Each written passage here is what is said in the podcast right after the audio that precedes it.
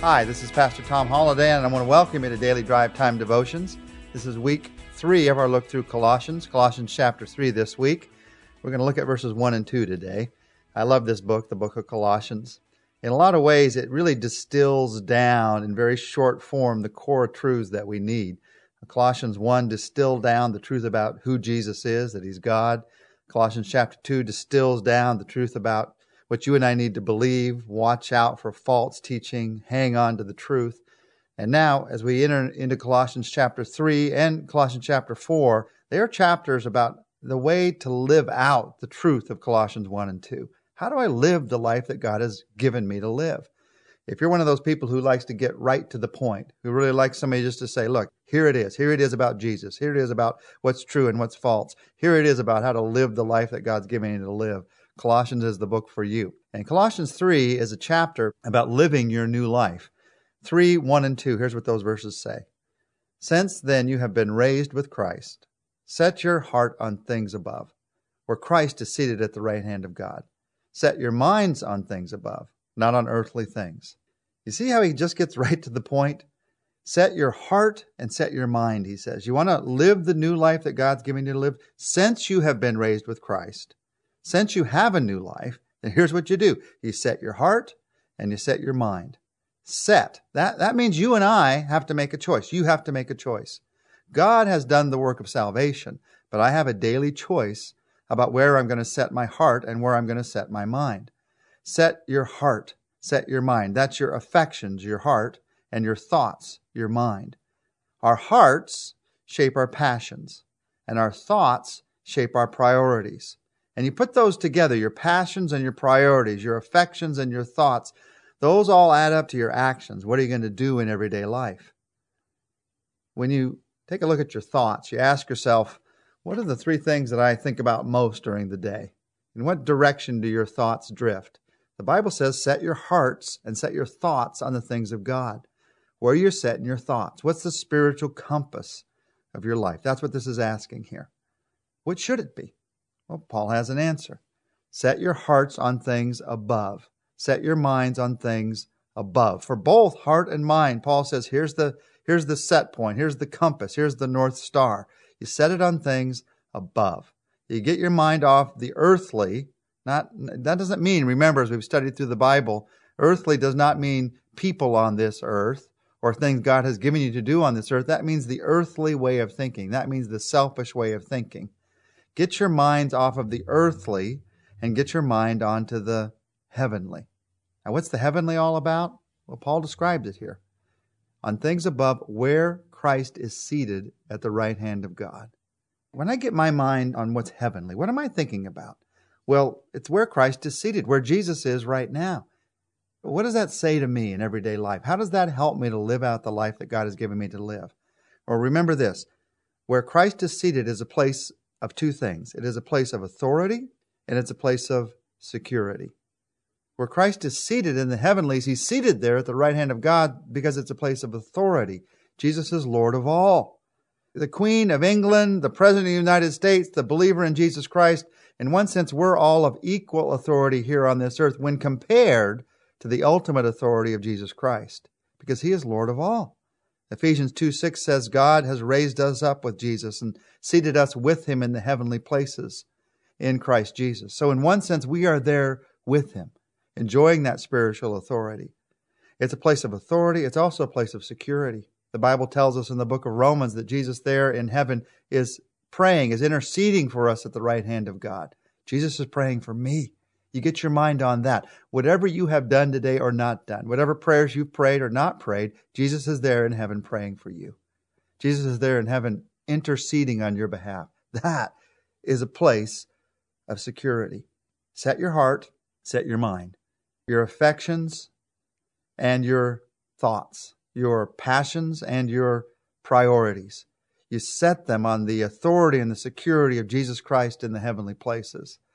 Now, as I say that, I think most of us realize that's a good thing to do. Not just to get all caught up in my own selfish life, and certainly not to get caught up in the temptations of this world. That's not where I want my life to be caught. Well, here's the question How do we do that? How do we set our mind on things above? It's one thing to say this, it's quite another thing to do it.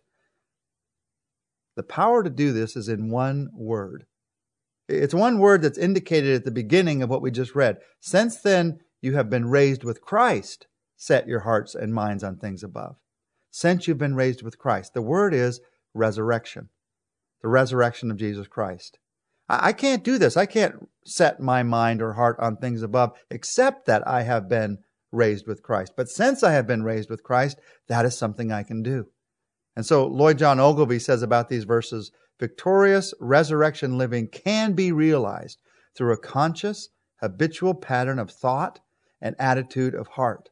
But the power behind it all is the resurrection of Jesus Christ. That's where the power comes from. When I remember that Jesus not only died for me, but he is raised from the dead for me, that gives me the power to think in a new way and to feel in a new way. We are raised with Christ. So when Paul says, I want you to set your mind and heart in a new direction, he doesn't just say, do it as someone who knows that Jesus was raised one day. It's not just a historical fact that I'm thinking about. No, I am raised with Christ, resurrected with him. That means I share, you share his life as I trust in Jesus Christ. Because of your trust in Christ, you share his resurrection life. Now, think about this with me for just a minute. You share his life. What do you admire most about the life of Christ? When you think of reading about Jesus in the Gospels, what he did, how he worked, how he served, what do you admire most about the life of Christ? Is it his love?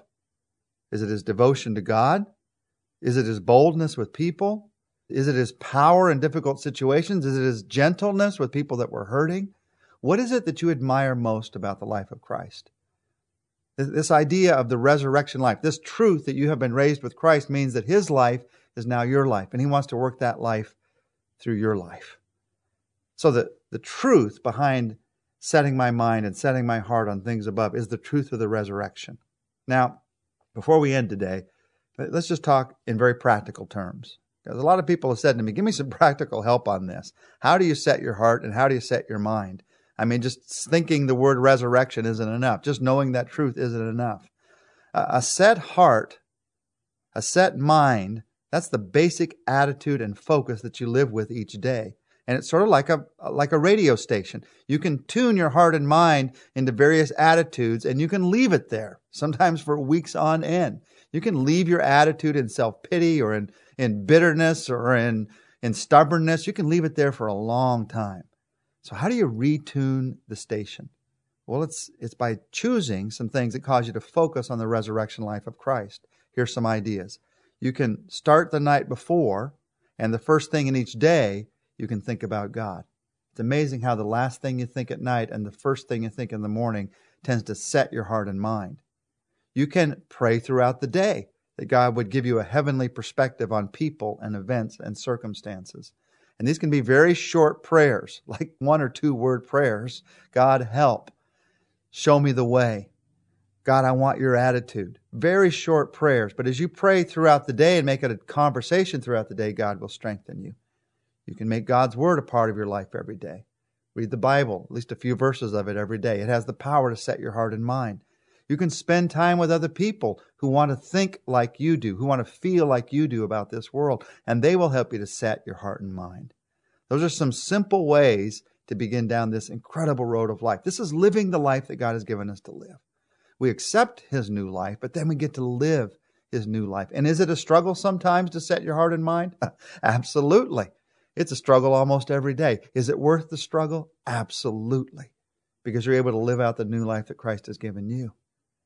I'm going to see the things around me. I'm going to see myself either in light of earthly things, selfishness, pettiness, temptation, possessiveness, or I'm going to see them in light of heavenly things God's love, God's plan, God's power. I want to set my heart and mind. In fact, let's do that right now for this day, this moment of this day. And as you pray with me, I just encourage you to say, Jesus Christ, set my mind, set my heart on things above.